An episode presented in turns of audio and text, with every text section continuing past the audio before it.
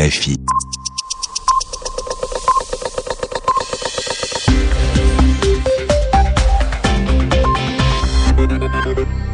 Radio France Internationale, samedi 9 juin 2012. Il est 21h, temps universel, 23h, à Paris.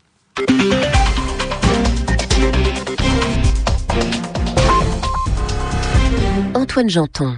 Bonsoir et bienvenue dans cette nouvelle édition du journal en français facile Journal présenté ce soir avec Magali Lagrange. Bonsoir Antoine, bonsoir à tous. À la une de l'actualité, l'Europe vient en aide à l'Espagne, au secteur bancaire du pays précisément, une aide qui euh, pourrait atteindre 100 milliards d'euros, un montant euh, décidé cet après-midi lors d'une réunion des membres de la zone euro. La mort de quatre soldats français en Afghanistan aujourd'hui dans la province de Kapisa. Ils ont été tués dans un attentat revendiqué par les talibans, une attaque qui ne change pas le calendrier du retrait des troupes françaises. Et puis en Syrie, la poursuite de la répression ce samedi, ces violences ont fait au moins 36 morts. Le journal en français facile.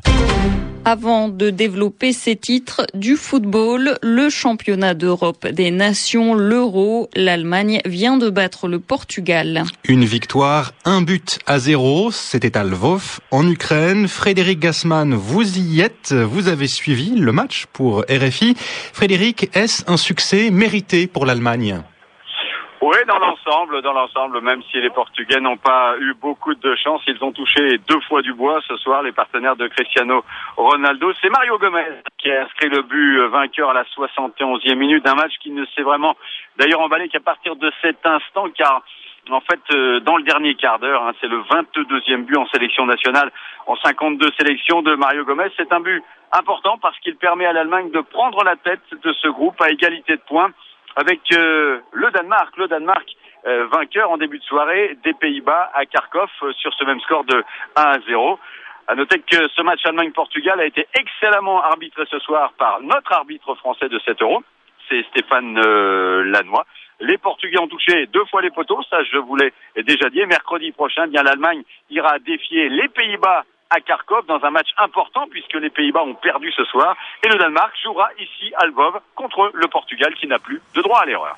Frédéric Gassman en direct de Lvov en Ukraine. Vous le disiez Frédéric, juste avant ce match, il y a eu une grosse surprise, la défaite des Pays-Bas battue par le Danemark, un but à zéro. À suivre demain pour la troisième journée de cet Euro, deux matchs, Espagne-Italie et Irlande-Croatie. En rugby, Toulouse gagne le championnat de France. Le tenant du titre a remporté la finale face à Toulon, 18 à 12. C'était au Stade de France, près de Paris, cet après-midi. Dans l'actualité des sports, encore du tennis, Maria Sharapova a remporté Roland Garros. La Russe a battu une Italienne en finale ce samedi après-midi, Sarah Errani. Victoire en 2-7, 6-3, 6-2. Demain, au programme, la finale du simple messieurs, Novak Djokovic affrontera Rafael Nadal. L'Espagne demande de l'aide à l'Europe. De l'aide pour ses banques très fragile à cause de la crise financière. Madrid l'a fait cet après-midi. Les 16 autres membres de la zone euro sont prêts à aider l'Espagne. Le plan d'aide pourrait atteindre les 100 milliards d'euros et cette aide serait sans condition. L'Europe ne demanderait pas à l'Espagne de nouvelles mesures de rigueur. C'est ce qu'a affirmé le ministre espagnol des Finances. Quatre soldats français sont morts aujourd'hui en Afghanistan. Ils ont été tués dans un attentat euh, suicide, un attentat revendiqué par les talibans. RFI Kaboul, Nicolas Repère. Cette attaque intervient dans la province de Kapisa où sont déployés la majeure partie des 3400 soldats français, des militaires dont 2000 vont quitter le pays avant la fin de l'année. Des troupes combattantes, c'est ce qu'avait annoncé le président François Hollande il y a quelques semaines, une promesse de campagne. L'insurrection talibane, et cette attaque le prouve, est très active dans certaines zones de la Kapisa. C'est une région montagneuse hautement stratégique. Quelques instants à peine après l'attaque, les talibans ont revendiqué cette action. C'est la France directement qui est visée par cet attentat. Ce sont les premiers soldats français qui perdent la vie depuis le changement de stratégie intervenu après l'élection de François Hollande. Les talibans s'étaient félicités de ce retrait français pourtant. L'attaque d'aujourd'hui montre que malgré le retrait, les militaires français restent des cibles. L'armée afghane aura fort à faire dans cette zone largement infiltrée par les talibans. Kaboul, Nicolas Roper, RFI. cet attentat suicide a également blessé cinq soldats français. Il a aussi tué un civil afghan. Et cette attaque ne change pas le calendrier du retrait anticipé des troupes françaises. Ces troupes euh, combattantes commenceront à quitter l'Afghanistan le mois prochain. C'est ce qu'a réaffirmé le président français François Hollande dans l'après-midi. C'était lors d'un déplacement à Tulle, en Corrèze. La répression a continué en Syrie aujourd'hui. L'armée a encore bombardé certaines villes. Ces violences et d'autres dans le pays ont fait au moins 36 morts, des civils essentiellement. Ce bilan a été donné par l'Observatoire syrien des droits de l'homme. Et ces violences rendent la situation humanitaire de plus en plus grave. Un million et demi de personnes seraient touchées selon le CICR, le Comité international de la Croix-Rouge. Cette organisation tente de leur venir en aide. Elle s'inquiète de l'absence d'avancées sur le plan politique. C'est ce qu'explique son porte-parole, Philippe Stoll. Il est évident que nous nous préoccupons de ce que nous pouvons faire d'un point de vue humanitaire, mais que les conséquences ou les raisons qui poussent à ce qu'il y ait des drames humains, qu'il y ait des conséquences humanitaires sont évidemment politiques. Nous, ce qui nous préoccupe, c'est les conséquences, d'une part sur les personnes qui sont victimes directes, mais aussi euh, ceux qui doivent fuir les combats, ceux euh, qui n'ont pas forcément accès à des soins, ceux qui n'ont plus de, nourriture, simplement. On se rend compte aussi de plus en plus de personnes n'ont plus de pain, tout simplement. Et on, s'est aussi rendu compte que certains, certains réfugiés ont été euh, pris à partie, on leur a pris leurs affaires euh, en cours de route.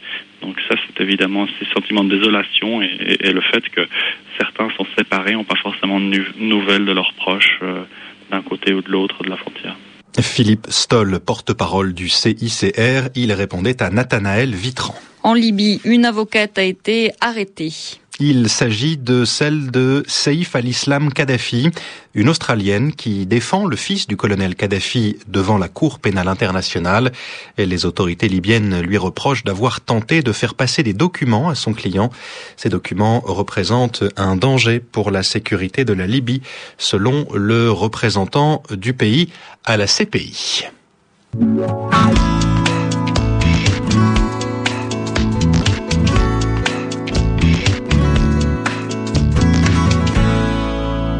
Comme euh, chaque samedi sur RFI à présent, l'explication d'un des mots les plus souvent utilisés dans l'actualité ces derniers jours, c'est le mot de la semaine et c'est avec vous, Yvan Amar. Aujourd'hui, deux mots, irrévocables et irréversibles une décision irréversible, une décision irrévocable. Voilà deux mots, deux adjectifs qui apparaissent dans les bulletins d'information à propos de l'extradition du Premier ministre de Kadhafi qui est actuellement en Tunisie et donc qui devrait être extradé, c'est-à-dire renvoyé vers son pays d'origine, la Libye. Et cette décision, bah, il ne semble pas qu'on puisse la changer puisqu'elle est irréversible ou bien irrévocable. L'essence de ces deux mots sont proches, un tout petit peu différents quand même. Tous les deux sont formés de façon semblable, hein. ils se ressemblent. Irréversible, irrévocable, on voit bien que la première syllabe est la même, elle évoque la négation. Irrévocable, on ne peut pas le révoquer. Irréversible, ce n'est pas réversible. Alors, une décision irrévocable, c'est celle sur laquelle on ne revient pas. On ne peut pas la révoquer, on ne peut pas changer d'avis, dire que ce qui a été décidé n'est plus valable. Parce que révoquer veut dire à peu près annuler. Et on peut révoquer un décret, un édit, parfois une loi. Une décision irréversible, c'est celle sur laquelle on ne peut pas revenir. Mais qu'on le veuille ou non, puisqu'elle est irréversible. Même si on désirait l'annuler, on ne le pourrait pas. C'est ça que ça veut dire. Il est impossible de revenir en arrière. C'est le sens propre du mot. Impossible de se retourner, de transformer la décision en son contraire. Au sens propre, ce qui est réversible, c'est ce qu'on peut retourner. Par exemple, une veste, hein, un imperméable. S'ils sont réversibles, ça veut dire qu'on peut le mettre dans les deux sens sens. Et puis d'un point de vue plus abstrait, pour une décision, on comprend le sens du mot, la décision ne peut pas se retourner comme un gant, par exemple. Merci Yvan Amar. Et on vous retrouve dans quelques instants pour la danse des mots sur RFI, 23h10 à Paris. Ce magazine